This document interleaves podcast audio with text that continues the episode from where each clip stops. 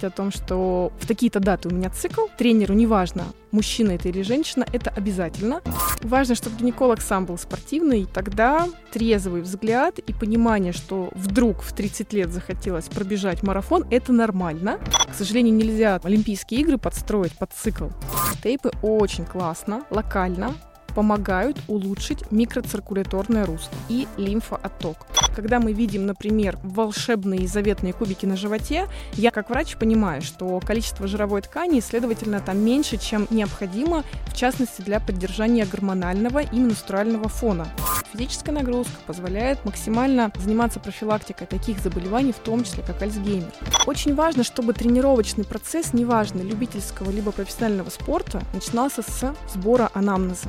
Грамотный тренер и подышит с тобой, еще сделает всякие дыхательные пробы, убедиться, что ты можешь там 30 секунд без дыхания находиться.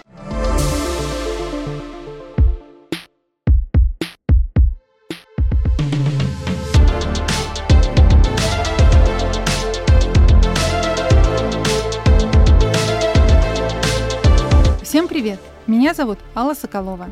Я ведущий и автор третьего сезона подкаста New Runners «Побежали», и пока мой соведущий Сергей Лютых в длительной командировке, я пригласила к нам в гости Кристину Володину. Сегодня мы поговорим на тему женского бега и затронем особенности женского организма. Разберемся, стоит ли бегать во время менструации и могут ли месячные помешать хорошему выступлению на соревнованиях, а также поговорим, как выбрать спортивные бра и почему не стоит пытаться похудеть во время интенсивных тренировок. Кристина – реабилитолог, спортивный врач, кандидат медицинских наук – доцент Сеченовского университета, руководитель оздоровительного проекта Nordic Health. Всем привет! Ну что, побежали?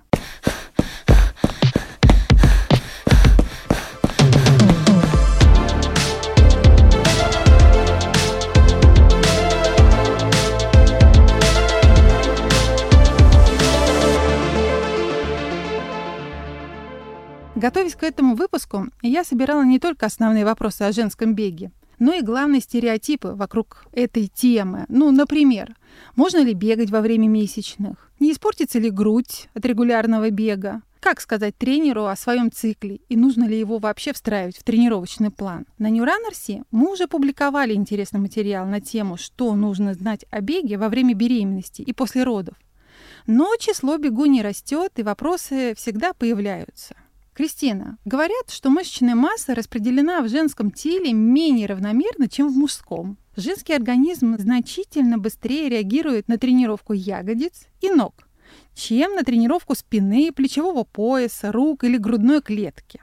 Какие бы особенности женского организма ты выделила? Я бы опиралась на физиологию. Все-таки женщина в силу того, что потенциально вынашивает малыша и является продолжителем жизни, то, естественно, наша природа и физиология из-за этого немного отличается от мужской. Но если сравнивать бицепс женский мужской или, не знаю, широчайшую мышцу спины, то по анатомии, по физиологии, по месту крепления, иннервации, кровоснабжения они будут одинаковые. Но по тому количеству возможной потенциальной силы, естественно, мужчины, благодаря в том числе отличию по количеству тестостерона, его все-таки значительно больше у сильной половины человечества. За счет этого и мышечный рельеф у них более ярко выражен. При этом от природы функция, как я уже сказала, заложена детородная, следовательно, в области ягодиц, в области живота накапливается, во-первых, больше жировой ткани, потому что жир — это источник энергии, это в том числе сохранение тепла. И, естественно, там, где самый главный заложен механизм жизни, это нашей природой в нашем организме очень хорошо оберегается, сохраняется и создаются самые комфортные условия. Плюс это визуально очень красиво, почему бы нет? Поэтому, с одной стороны, создается такой стереотип, он есть, но с учетом спортивной анатомии это только лишь базируется на гормональном фоне. Я заметила, что женщины более мотивированы на сжигание жира в организме. То есть они стремятся к снижению массы тела, в то время как мужчины стремятся к набору мышечной массы. Естественно, мужчине нужно нести тяжелые чемоданы в отпуске, поэтому ему нужны сильные руки. А девушке нужно будет просто красиво дефилировать по пляжу. Но сейчас стереотип а, о том, что как можно меньше должно быть жировой ткани в женском организме, уверенно сходит на нет. Все больше мы видим информации о принятии себя, разной себя, в том числе это с сегодняшней темой очень сильно перекликается в отношении менструального цикла. Подожди, ну ты прям вот про бодипозитив или Вы знаете, без крайности я, без таких? Безусловно, без крайности, я про здоровье.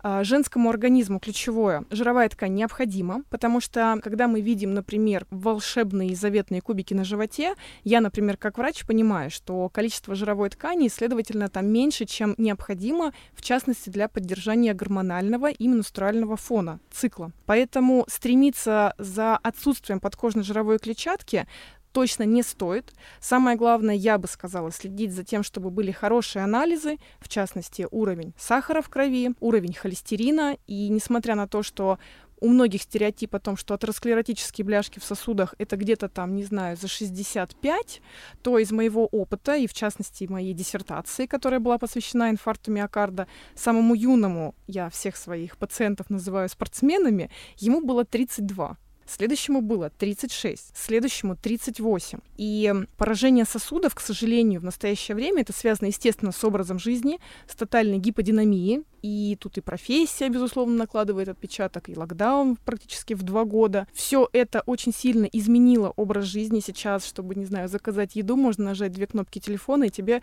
принесут все. Следующий шаг положат в ротик. Скажи, такие юные спортсмены, как ты их называешь, это мужчины или да. это женщины? Заболевания сердечно-сосудистой системы, в частности инфаркт миокарда, к этому больше склонны мужчины, потому что женщины, а, все-таки более активны, потому что даже вот представим вечер в семье, оба да, человека, суетится? да, оба человека работали, но почему-то дама должна готовить ужин, часто мыть посуду, еще делать какие-то домашние дела, что-то постирать, как-то разложить вещи, то юноша, мужчина понимает, что он уже и так много сделал в этот день, может смело переходить, не знаю, к видеоиграм, к мимасикам, к свободному времяпрепровождению и ложится условно или садится там на диван.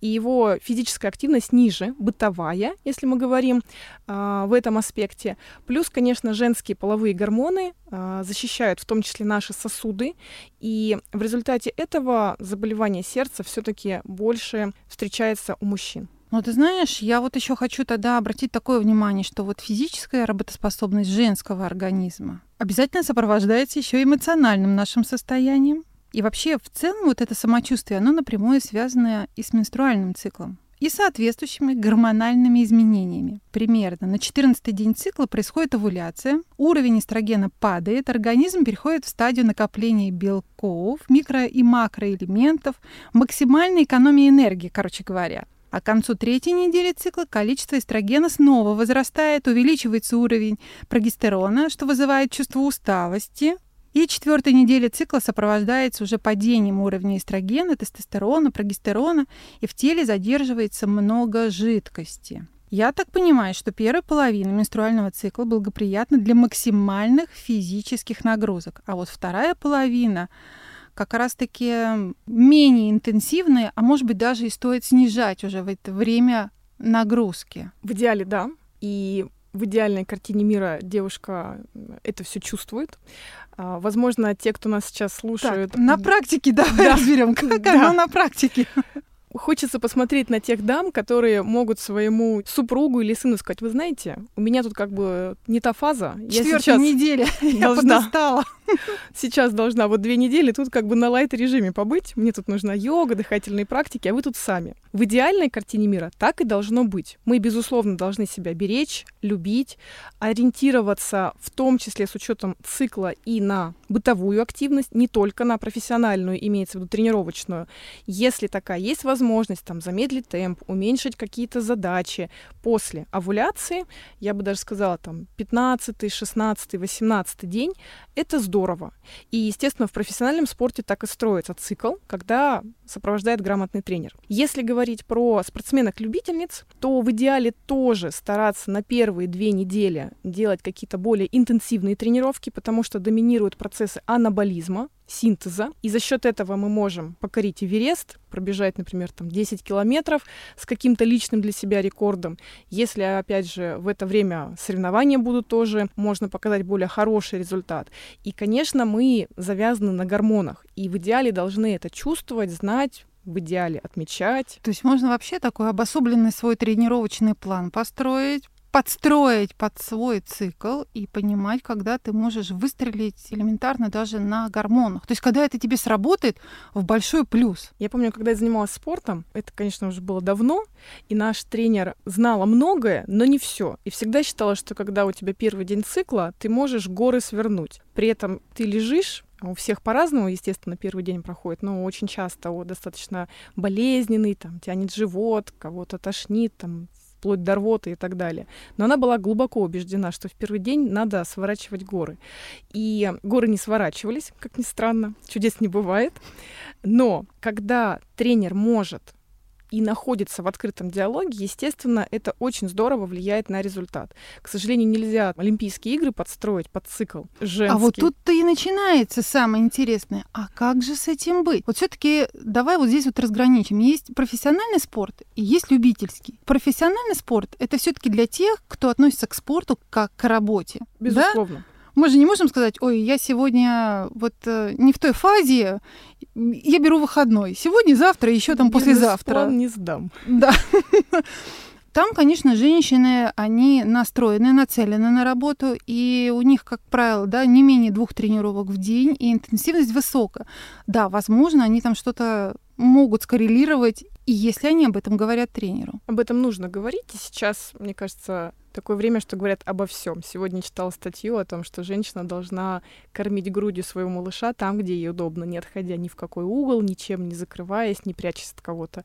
Поэтому я думаю, что говорить о том, что в такие-то даты у меня цикл, тренеру неважно, мужчина это или женщина, это обязательно, даже а, занимаясь на любительском уровне, но выступая на соревнованиях даже там пятерка, десятка и более длинные дистанции однозначно должны сопровождаться в том числе нагрузкой, которая подбирается с учетом этого цикла. Потому что идти против природы бессмысленно. Можно на силе воли, на характере, не знаю, тренер может повысить голос. А цена компенсации какая будет потом? Цена компенсации, ну, у дам на самом деле защитный механизм очень прост слезы, какая-то, ну, условная истерика, что-то, кто-то на ногу наступил в автобусе, например, и этот человек просто будет проклят прямо здесь, и его нужно высадить прямо сейчас. Поэтому больше слушать себя, ну, естественно, отмечать дни, когда приближается, собственно, сама менструация, чтобы четко понимать и себя в том числе контролировать. И, возможно, заранее дать себе какой-то выходной, прям в прямом смысле слова. Э, учитывая, что у каждой проходит менструация по-своему, кто-то, хотя я таких людей не знаю, жив-здоров, прекрасно может функционировать. Кому-то нужны, как я уже сказала ранее, там, полежать, посидеть, отдохнуть. Кому-то даже требуется медикаментозная терапия. И зная, когда этот день X, а у кого-то это один день, у кого-то это первые три дня, строить свою и жизнь, и в том числе тренировки.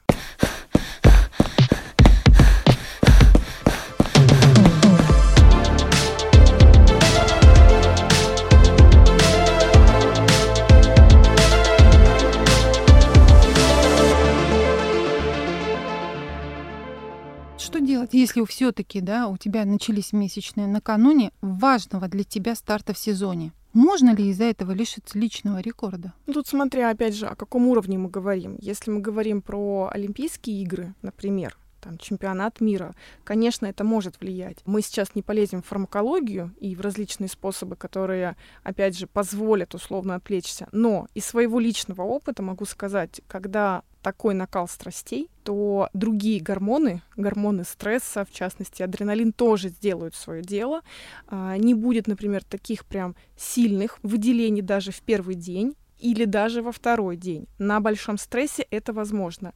И мы знаем эпизоды, когда какие-то совсем происходят страшные ситуации, то вообще цикл заканчивается, потому что природа понимает, сейчас не до а, размножения, сейчас нужно выжить, этой особи, а дальше, когда наступят благоприятные условия, будем, как говорится, решать. Там головной мозг решает, гипоталамус, у них там свои с гипофизом взаимосвязи. Это, кстати, частое явление в профессиональном спорте, и после окончания карьеры профессиональные спортсменки не могут забеременеть. Не так просто бывает восстановить. Безусловно, и эти проблемы гимнастика, фигурное катание, потому что колоссальные нагрузки на детский организм, и условно в тот период 10-12 лет, когда из девочки становится девушкой, а идут большие нагрузки и силовые, и там на выносливость, и кардио. Я уже молчу про эмоциональный фон, в частности, в этих видах физической активности, когда тренера, если он не кричит, то слава богу, или он на тебя так смотрит, что в принципе все понятно. Когда идти, куда идти, насколько долго и так далее. И за счет этого в том числе могут быть негативные последствия в дальнейшем в отношении детородной функции. А в любительском спорте все-таки здесь, наверное, картина обстоит немножко по-другому, да? Ну вот, допустим, накануне неважный старт, что делать? На самом деле, когда мы к чему-то готовимся,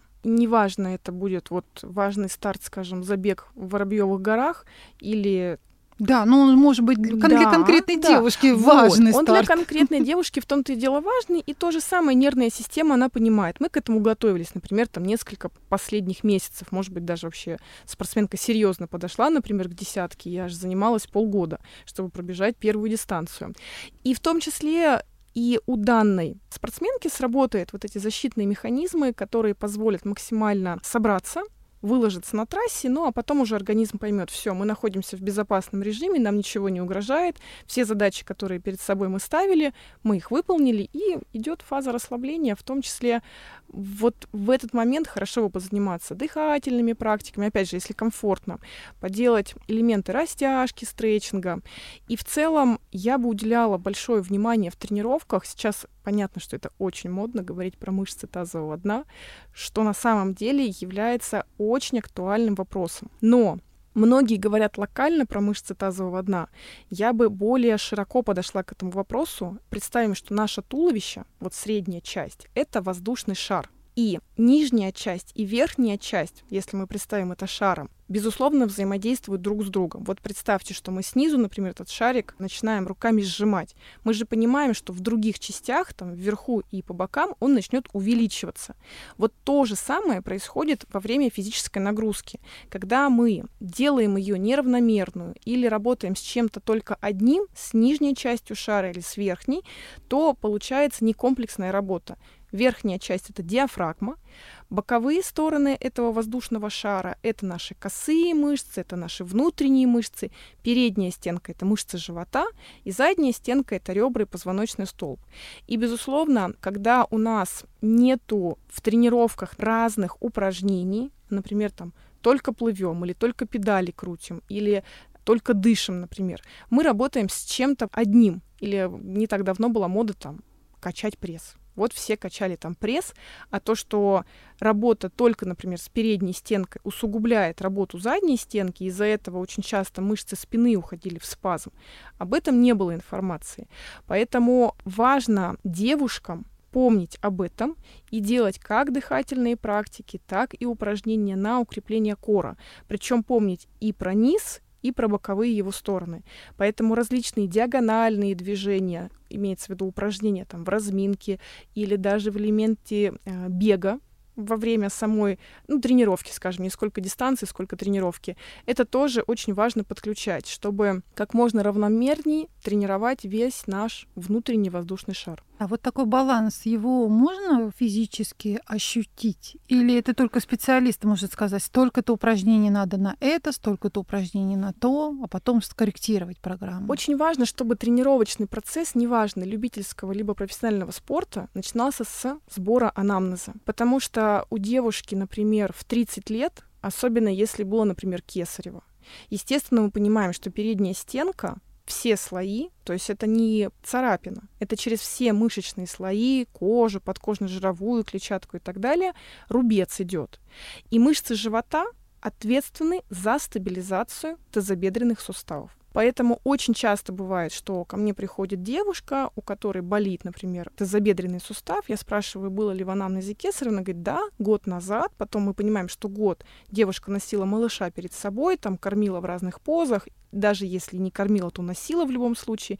И, естественно, вот этот воздушный шар, он уже повредился. И его надо комплексно восстанавливать. И тут даже проблема и работа будет не сколько с этим тазобедренным суставом, сколько, например, с дыхательной системой, имеется в виду с диафрагмой, чтобы от диафрагмы запустить весь вот этот воздушный шар, восстановить верхнюю часть. И при этом ее, например, может беспокоить геморрой. Это тоже об этом, о том, что вот эта вот целостность этого воздушного шара нарушена. Если мы говорим про дам постарше, то может быть недержание мочи. Это тоже очень частая проблема. Опущение стенок внутренних органов, там, влагалище, например, выпадение и так далее. И, безусловно, грамотный тренер должен с этого начинать строить тренировочный процесс, убедиться, что бег это ударно-волновая нагрузка, это прыжок с одной ноги на другую ногу. И в частности, если это девушка после рождения малыша, капсульно-связочный аппарат, он, безусловно, в ходе беременности и родов, он меняется, становятся связки более эластичные, потому что в целом нас, опять же, природа готовит к естественным родам, что там э, лунное сочленение станет более мягким, опять же, под воздействием гормонов, в частности, окситоцина и так далее. И процессы восстановления у кого-то это, опять же, будет там условно месяц, у кого-то три, у кого-то и год год. Я, опять же, вспоминается мой цикл в медицинском вузе психиатрии, когда мы сидели, слушали рассказ девушки о том, как она родила. Все было нормально, а потом она оказалась здесь. Потом, когда девушку вывели, а, наш преподаватель сказала, что она пыталась подушкой задушить своего ребенка. То есть период восстановления, он у всех очень разный. И, конечно, физкультура, в широком смысле слова назовем, тут и бег, тут все, все подряд, а, в этом очень сильно помогают. Поэтому важно, как в идеале до беременности, как говорится, вот как начали со школьной скамьи заниматься активно физической культурой и спортом, так и продолжаем заниматься, несмотря на все, скажем, бытовые проблемы, задачи, бизнес-план сдать вовремя и все прочее. Ты знаешь, да, я тоже вот собирала общие такие рекомендации, когда готовилась к, к выпуску. И, в общем, э, кратко, я пришла к такому выводу, что если женщина занималась спортом до беременности, то во время беременности она вполне может спокойно продолжать тренировки. Это, кстати, оказывается на том, как протекала беременность и на самих родах. То есть женщинам легче, когда они продолжают быть физически активными. А вот после родов, как раз то, о чем ты говорила, должен быть период для восстановления. Ну вот в таких общих рекомендациях это 6-8 недель. По-хорошему, вот мне кажется, что это 12 недель. Вот у меня тоже, мне хоть и не было кесарева, но у меня ушло даже больше 12 недель на восстановление. Мы очень много вопросов разбирали вокруг этой темы с а, Екатериной Меньшиковой в выпуске «Бег беременность». Он вышел в сентябре прошлого года, а вскоре Екатерина родила и второго прекрасного малыша и уже опять бегает по горам. Но период восстановления у всех очень разный. На самом деле, по последним рекомендациям, восстановление начинается чуть ли не в родильном как уж правильно сказать, палате. А, в послеродовой. Да. Угу. Сразу же. Просто не была там еще. Вот. И начинается с дыхательной гимнастики, как ни странно. Верхняя часть воздушного шара. Опять же, почему? Потому что диафрагма настолько к многим структурам крепится. Это и грудина, и ребра, и в области позвоночного столба. Отделяет, опять же, грудную клетку от брюшной. В одном случае здесь отрицательное давление, здесь положительное. Таким образом, работая с диафрагмой, мы уже начинаем восстанавливаться, опять же, независимо от того, каким способом был рожден малыш. Поэтому многие из нас подразумевают под восстановлением это выход на, не знаю... Когда домой выписали, да, тогда я начинаю восстанавливаться. Я думаю, что многие считают, что это выход вот прям либо в спортзал, либо на беговую тропу. Да, да. я тоже такая да. была, мне даже в голову не приходило, потому что, если честно, тогда было так сложно. Так хорошо. Что? что подумать о восстановлении, это уже только когда уже прошло там несколько недель. В силу того, что я крестная у прекрасной малышки Софи, и ее мама может просто ни с того ни с сего написать «Привет, можно к тебе привести Софу на два часа, а потом приехать за ней через восемь», я понимаю, что процесс сложный.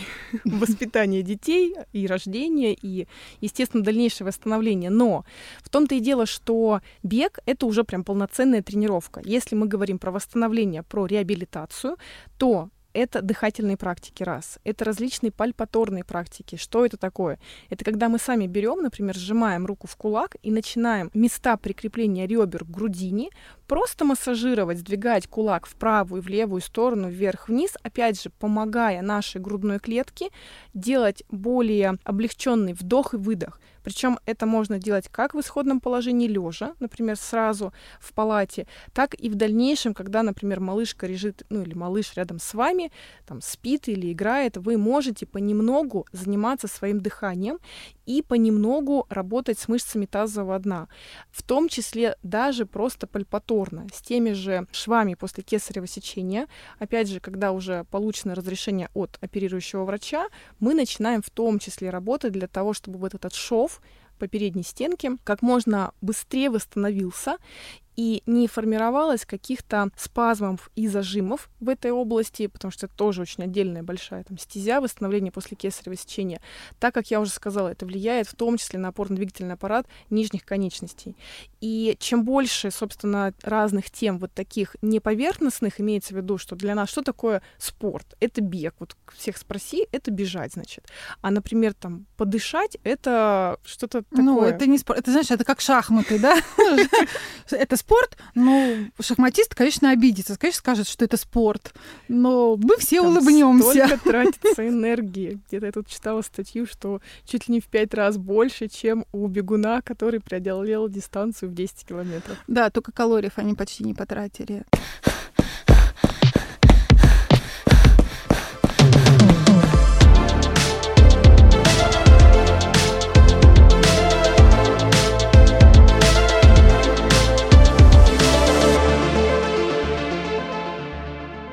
Есть еще один такой стереотип, когда частенько девочки говорят, что во время месячных вообще не бегаю. На самом деле я нашла исследования, которые говорят о том, что в бег в спокойном состоянии, в таком легком темпе может даже облегчить симптомы. Как ты думаешь, это так? Все зависит, опять же, от самочувствия. Потому что кто-то в первые три дня вообще не готов ничего, даже отпрашиваются с работы. Настолько плохо. У меня есть знакомые, которые на скорой ездят, потому что непонятно что, то ли подозрения на разные состояния. Поэтому если у девушки есть внутренний ресурс, она прям чувствует, что пойдет сейчас побегает трусцой, например, или просто быстро походит, и ей станет легче, и это имеет место быть. Опять же, это связано с физиологией, с дыханием, то, что это способствует расширению сосудов, как следствие уменьшению, в том числе в дальнейшем, давления в сосудах, в том числе а, органов малого таза, маточные сосуды, и ей станет легче. Да, такое может быть. Очень часто В общем, встречается... надо на себе попробовать хотя бы разочек или два, да, и определиться, подходит это или не подходит? Безусловно. Как и любая тренировка. Кто-то хочет бегать, кто-то хочет прыгать, кто-то хочет плыть, и это прекрасно. Не знаю, я вот сразу себе даю поблажки. Я прям сразу выписываю себе выходной, три. В некоторых странах девушка может просто сообщить о том, что, вы знаете, сегодня меня не будет, не ждите. Ничего не объясняю. И я надеюсь, что когда-нибудь так будет в том числе в нашей стране. Но сейчас вот меня интересует, если из-за тренировок, например, произошел в организме сбой менструального цикла, куда тогда в первую очередь бежать? К тренеру, к гинекологу или вообще подождать? Авось само пройдет ну, и стабилизируется. Само, может быть, э, через 9 месяцев пройдет, такое тоже не исключено. Так бывает когда раз сбой... Сюрпризы бывают. Конечно. На пятом месяце, на пятом месяце вдруг становится понятно, что это беременность, а не сбой. Особенно а... если, кстати, она первая, это беременность. Да, в том числе, да. А, я бы, как врач, естественно, сказала идти к гинекологу, но чтобы идти к гинекологу, надо быть уверенным, что сбой. Для этого нужно вести календарь любым доступным способом. Не знаю, писать от руки сейчас куча приложений, причем бесплатных, очень красивых, там с советами, подсказками, с гайдами и так далее. Есть в умных часах тоже такие опции. Поэтому я бы вот с этого начинала рекомендацию, и причем тренер в том числе тоже это должен говорить и спрашивать у девушки. И если тренер а, на первой тренировке ну, может быть, не при всех, конечно, где-то в какой-то момент тренировки спросит про это или скажет, что э, если хочешь, дай мне доступ к этому. И это, безусловно, повышает авторитет тренера. Если бы мой тренер мне так сказал, я сейчас говорю не про спортивное прошлое, естественно, тот тренер был в, в курсе всего, я бы сказала, а нынешний тренер, то я бы с радостью с ним поделилась этой информацией. Я хожу сама на велосипед и на пилатес, не считая скандинавскую ходьбу. Вот. А никто не спрашивает. Ну, там групповые тренировки, мы не готовимся к каким-то архизабегам или заездам, а, но мне повезло, я врач, я знаю это, да. Поэтому девочкам, девчонкам начать с календаря 100%. А, опять же, если вы понимаете, что очень сильно тренировались, прям больше, чем до этого, это может спровоцировать задержку, опять же, на 3-5 дней. Но в идеале не гадать на кофейной гуще, пойти спокойно к гинекологу. Понятно, что гинеколог сделает УЗИ после того, как соберет анамнез, скажет сдать на гормоны, потому что времена сейчас интересные, когда мы ехали сюда, обсуждали ковид, очень многие изменения в организме произошли после него, и лучше проблему решать сразу же, а не погодя, потому что потом это может привести к каким-то уже дальнейшим осложнениям.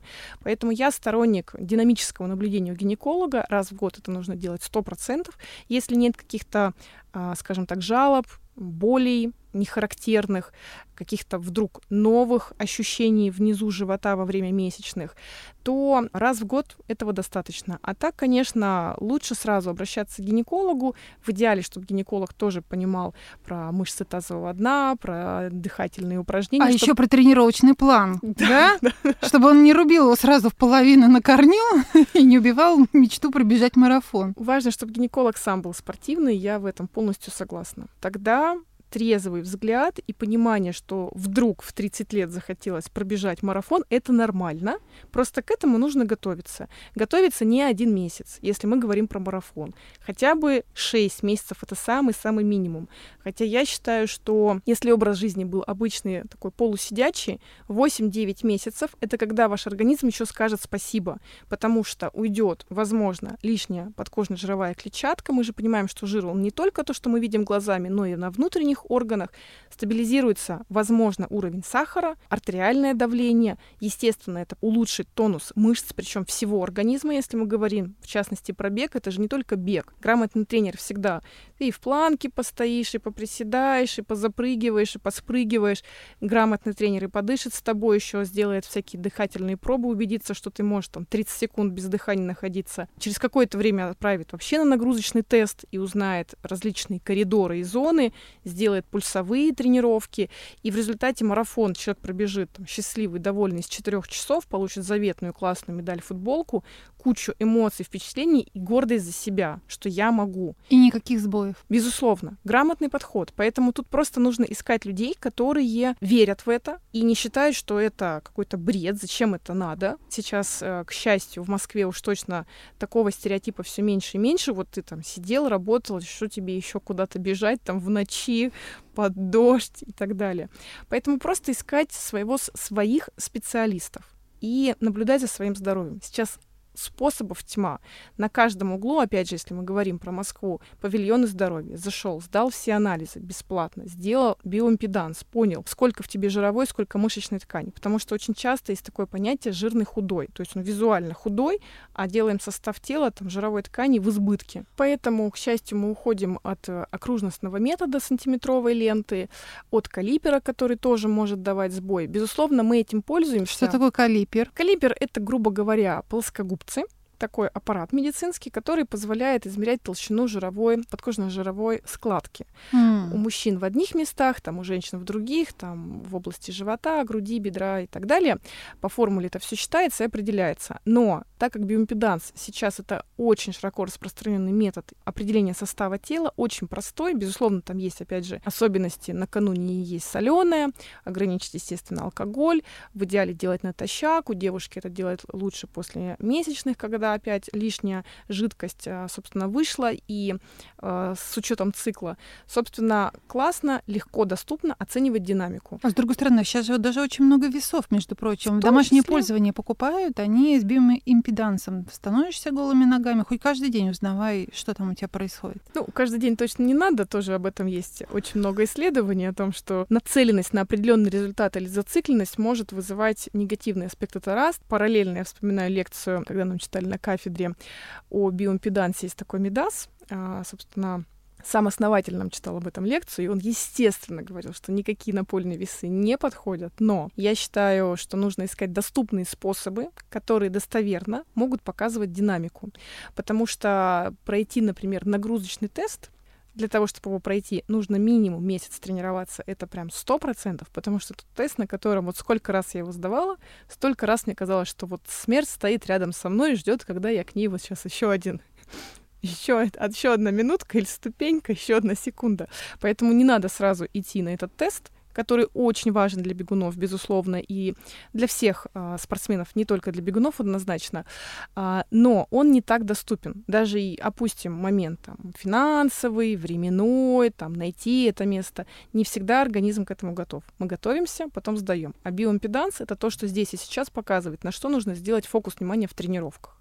И грамотный тренер, безусловно, это сделает быстро, легко и эффективно. Ну, ты же знаешь, что тема похудеть для девушек, она очень щекотливая, щепетильная. И самое главное, что? Как найти баланс между едой и большим количеством тренировок. Потому что вот частенько нарушается метаболизм, стремление похудеть.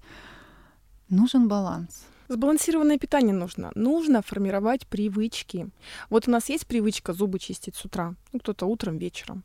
Вот такую же привычку нужно формировать в еде полюбить овощи, если вдруг по каким-то причинам человек их не любит. Потому что клетчатка — это, если говорить там про медицину и куча статей про то, что защищает нас от онкологии и поддерживает наш кишечник и флору и так далее. Это на самом деле все верно, поэтому полюбить овощи это раз, перестать бояться есть жиры, потому что об этом сейчас тоже тьма мифов о том, что творог должен быть обезжиренный, там йогурт обезжиренный и так далее. Жир нашему организму нужен, в том числе для того, чтобы синтезировать половые гормоны. А, также а, холестерин, жировая часть, это то, что нашу клетку удерживает с внешней там трехслойная мембрана, вот два слоя это жировая ткань, поэтому жир нашему организму необходим. Но, естественно, опять же, соотношение жиров, белков и углеводов. Сейчас очень много углеводов быстрых, которые съел, и, как говорится, энергия поперла. Вот это самая, скажем так, большая проблема, потому что продуктов становится все больше и больше. Если это раньше, например, углеводы, условно, это варенье бабушкина, то сейчас зашел в магазин и там просто тьма всего. Поэтому э, понять, что нравится, что не нравится, тут нужны эксперименты, прям просто пробовать. И опять же, и я... взвешиваться. Я бы сказала, правило 80 на 20 работает. И никто из нас не святой. У всех у нас есть и суббота, и воскресенье, и там, не знаю, вечер пятницы. Другое дело, что когда ты сыт в течение дня, ты нормально ел, ты позавтракал, после этого ты нормально пообедал, там, потренировался, после этого там, или до этого поужинал, в зависимости, опять же, от возможностей временных, то э, съесть, не знаю, там, перед сном ведро попкорна или каких-то там конфет наточиться уже просто не захочется. И плюс, когда ты видишь результат, опять же, почему я сторонница соревнований, когда ты видишь заветную медаль, это, безусловно, очень сильно помогает дальше двигаться, потому что не все э, супер замотивированы просто быть здоровыми. Все хотят какой-то цели, быть худым, не знаю, быть там марафонцем и так далее. Как я и сказала, баланс нужен. Нужно понимать, что жизнь, она не только в еде или только в тренировках. В том-то и дело, что она многогранна. И еда это источник энергии, чтобы мы могли бежать, прыгать, путешествовать, читать. Что это, с одной стороны, не способ наслаждения, хотя я очень люблю есть, но, опять же, важно понимать, что там неделю макаронами питаться, как бы я там не любила эту карбонар, ну не стоит, как бы будет плохо. Почему плохо? Потому что все что угодно может дать сбой. Мы живем в городах, у нас у всех есть э, куча дел, задач, забот, есть генетика, от которой понятно, что всего там 2-3%, но она тоже есть. Поэтому об этом стоит не забывать и пытаться жить максимально интересную жизнь, где еда — это один из компонентов способов максимально интересно жить. В общем, не надо делать культ из еды. Безусловно. Надеюсь, бабушка не будет слышать, слушать этот подкаст.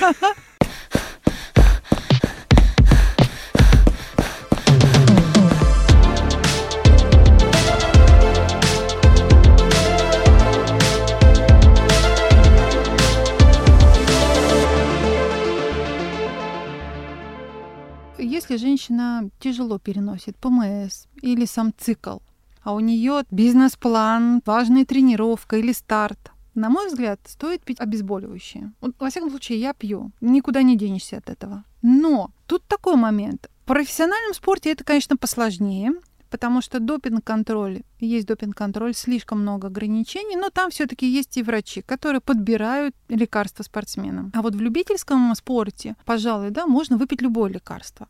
Но здесь какой момент? Ведь есть же разница, есть обезболивающие, а есть а, спазмолитические средства. А кто-то пьет ножпу, а кто-то пьет ножпу в комбинации с анальгином. Расширяет сосуды и вроде бы как а, даже бежится легче. А кому-то ножпа не помогает. Очень интересный вопрос. Тут, к сожалению, нет готового решения, и я бы будучи, опять же, спортивным врачом, который практически реабилитологом, который не назначает таблетки, вообще бы посмотрела в сторону тейпов. Тейпы очень классно, локально помогают улучшить микроциркуляторное русло и лимфоотток. Не так давно проводила в рамках одного курса элементы рассказа о тейпировании как раз при болезненных месячных, что сама практикую. Простая аппликация условно в нижней части живота такой в виде улыбочки. Можно об этом очень много где найти информацию. Она сейчас открытая доступная. Тейп уже более 10 лет в нашей стране активно используется и в реабилитации, и в косметологии, много в различных областях. Вот, подумать об этом, это раз. Во-вторых, конечно, нужно обсудить это с гинекологом и убедиться, что нету проблемы со стороны гормонов Потому что если есть какие-то перегибы в сторону, например, там, того же тестостерона и так далее, то просто проблема заключается в этом, и нужно решать проблему. А когда болит, мы выпили и побежали дальше, это, скажем так, не решение проблемы. Нужно убедиться, что нет какого-то под этим физиологического процесса, который просто можно корректировать. Не то, что можно, а нужно корректировать, что он жить мешает. Потому что бывает часто это же связано и с какими-то внешними проявлениями. Там растут волосы, например, там, где они не должны расти у девушки. И это все гормоны, и надо убедиться, что здесь все хорошо. А потом уже там ножпу или кетонал или там еще чего-то. Но если говорить про такой вот новый и достаточно доступный и легкий способ, это тейпы. А, улыбочкой внизу живота, либо можно опять же сделать такие а, ленты разрезать, лимфодренажная коррекция тоже очень классно помогает. Чем женщина старше, тем больше у нее риска травм, переломов, потому что в принципе, да, ну назовем так, на каком-то этапе жизненном у женщины все-таки заканчивается этот менструальный цикл и наступает менопауза. Меняется гормональный фон, меняются объемы макро- и микроэлементов в организме. Сейчас очень много статей о том, что после 30 лет мы теряем мышечную ткань. Что такое мышечная ткань? Помимо всего того, что она обеспечивает нам движение, мы можем тренироваться, не знаю, там красивые фоточки делать, выкладывать в различных социальных сетях. А мышечная ткань в том числе оказывает диффузное питание наших костных структур. Неважно, это будет сустав какой-то или это будет позвоночный столб. Следовательно, чем меньше мышц, тем меньше питаются наши кости, тем хуже они себя чувствуют. Опять же, что такое кость, если образно представить? Это это как будто бы пятикопеечные монетки, сложенные рядами. И вот эти монетки, они начинают вылетать. И представьте, что вот у нас кирпичная стена, в ней там нету двух кирпичиков, потом бамс, там нету 20 кирпичиков, а потом половины. Естественно, стена рушится. Я бы тут не акцентировала внимание даже на то, что у женщин происходит в какой-то момент цикл завершается. Опять же, он, у современных девушек он завершается все раньше и раньше. Тоже это связано с разными факторами. Раньше и раньше? Ну, скажем так, в целом считается в обществе, что цикл идет до 45, 50 лет. Ну, в среднем, да. Да, но у меня очень близкая подруга, врач-гинеколог, которая мне рассказывает о том, что в 36, в 38 цикл говорит спасибо, достаточно, если не успели, как говорится, что теперь? Зато карьера хорошая. Ничего себе. Да, и тогда начинаются различные, опять же, способы а, ну, поддержания. Да, да, да, конечно. Поэтому я говорю, очень важно ходить к гинекологу. Не самый, конечно, приятный врач, я думаю, сейчас все девушки думают. Это, не знаю, там... Ну да, у нас почему-то стараются избегать гинеколога, стоматолога, стоматолога. Хотя к стоматологу уже немножко приноровились, все таки там много обезболивающих, и как-то уже новое поколение смотрит к этому более лояльно. Но вот гинекологи пока не Нужен фаворит. хороший врач который, опять же, поможет расслабиться, успокоить, скажет спокойным голосом, и так что проходим на стол, да. там оставляем и делаем... Да, все мы это проходили. Да, да, да. Поэтому я бы акцент даже делала не только на изменение, естественно, гормонального фона. На фоне этого же и метаболизм у нас замедляется. Поэтому так и важны тренировки, которые поддерживают мышцы. За счет этого мы остаемся максимально активные, и уже куча исследований о том, что физическая нагрузка позволяет максимально заниматься профилактикой таких заболеваний, в том числе как Альцгеймер. Угу. Поэтому очень важно, чтобы мышцы сокращались, расслаблялись, чтобы наши сосуды, напомню, что в сосудах три слоя и средний это тоже мышца, если опустить там тонкости гистологии, это тоже мышца должна сокращаться и расслабляться. Но если мы долго сидим, как говорится, и смотрим вдаль, возможно, вдаль ноутбука, книги, каких-то документов, то, к сожалению, мы не оздоравливаем себя. Да, возможно, наше благополучие финансовое растет, но мы прекрасно помним фразу, когда нет здоровья, не хочется ничего. Поэтому важно чем раньше и регулярнее начнутся тренировки, сбалансированные по нагрузке, с учетом, опять же, и образа жизни, и предыдущего анамнеза, и какого-то спортивного анамнеза, тем лучше мы себя будем чувствовать в 50, в 60, в 70, 80 лет. Потому что чудес не бывает. Если мы за автомобилем не следим, он, может быть, спустя там полгода как-то да поедет, но если он 5 лет постоит, переводим, да, если мы 5 лет посидели с утра до вечера, поработали, да, у нас там появилась, не знаю, машина, квартира, а толку? счастья нет, потому что мы не можем вот э, двигаться, мы не можем путешествовать, нет сил, не знаю, там чемодан поднять не можем, чемодан подняли, плечо болит, не знаю, там поясницу схватило, потому что на регулярной основе нужно все кормить. Мышцы едят от движения. Причем есть бытовая нагрузка, да, условно там убраться по дому, сходить до магазина. Нам нужна профессиональная, которая как раз обеспечивает увеличение давления, увеличение ЧСС, что в свою очередь способствует там, увеличению количества миофибрил. То есть это структурная единица мышечного волокна. Грубо говоря, тонкие-тонкие нитки. Их должно быть как можно больше. Я сейчас не говорю про Арнольда Шварценеггера, да, там мы прекрасно понимаем, запрещенные препараты использовались, которые позволили вот это супер красивое тело. Я говорю про здоровое тело, функциональное тело, которое может глобально делать все. Человек там хочет на Эверест, да, пожалуйста, тело такое говорит, да вообще классно, давай сходим с тобой, там фотки сделаем, флаг поставим, порадуемся, спустимся. И для этого надо двигаться грамотно, безопасно, в идеале под руководством тренера, в сопровождении врачей, в зависимости от пола, скажем так. Знаешь, еще одна особенность, женская особенность, которую мы еще с тобой не затронули, но мы с тобой обязательно должны поговорить про грудь потому что Безусловно. это важная часть женского тела. В общем, касательно тренировок. Ну, мне кажется, что это миф, что регулярный бег портит грудь. Смотря, опять же, какой размер груди, нужно тоже понимать. А в целом бег ничего не портит. Ни грудь, ни нос, ни живот. Это да, ну видишь, всё... поэтому я говорю, я вот э, стереотипы собирая, такое я тоже нашла. Самое главное, опять же, в зависимости от размера груди, понимать, что необходим тот или иной уровень поддержки. Причем это не важно, это бег, это поход в горы. Так, подожди, про какую поддержку ты говоришь? В виде бра, специальных, бра. спортивных, конечно, потому что культура сейчас спортивная очень сильно продвигается, и экипировка становится не только необходимой, она становится очень красивой.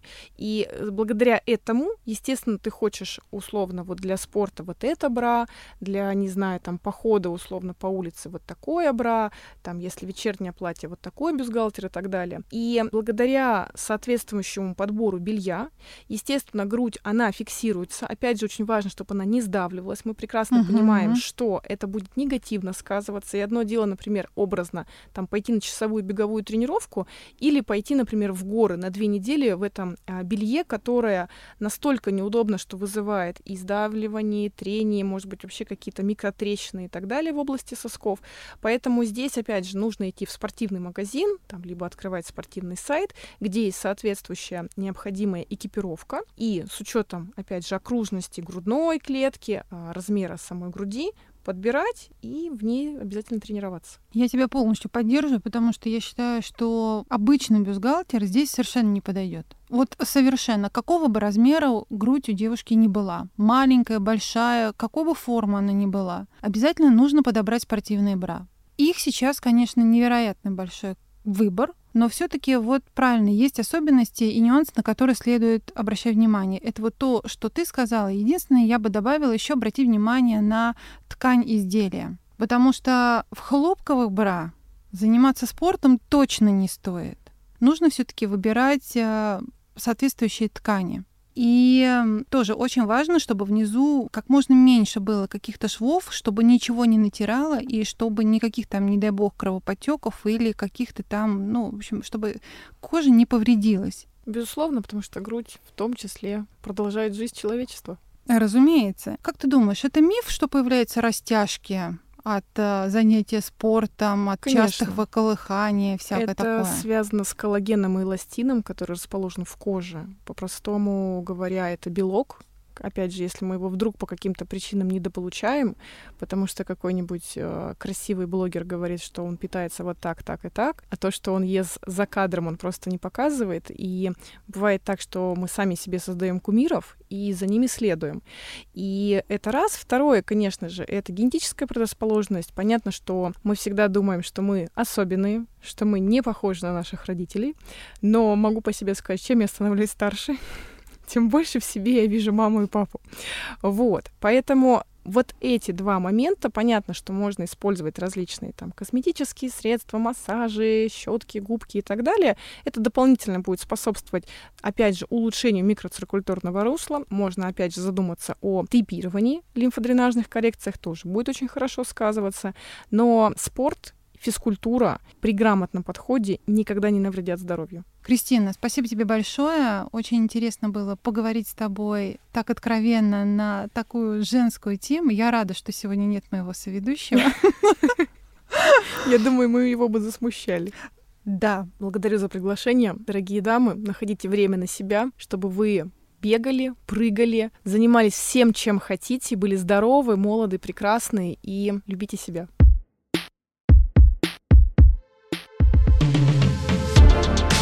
А с нами была Кристина Володина, реабилитолог, спортивный врач, кандидат медицинских наук, доцент Сеченовского университета, руководитель оздоровительного проекта Nordic Health. И это был подкаст New Runners «Побежали». Присылайте нам на почту любые вопросы о беге, и мы обязательно ответим на них в следующих выпусках. Подписывайтесь на наш телеграм-канал и слушайте нас везде. На Soundstream, в Apple и Google подкастах, ВКонтакте, на Яндекс Музыке, Кастбоксе и других подкаст-площадках. Ставьте оценки, пишите комментарии, советуйте нам темы. Мы будем вам очень благодарны. С вами была я, ведущая Алла Соколова, а также Татьяна Батурина, наш редактор и звукорежиссер выпуска. thank you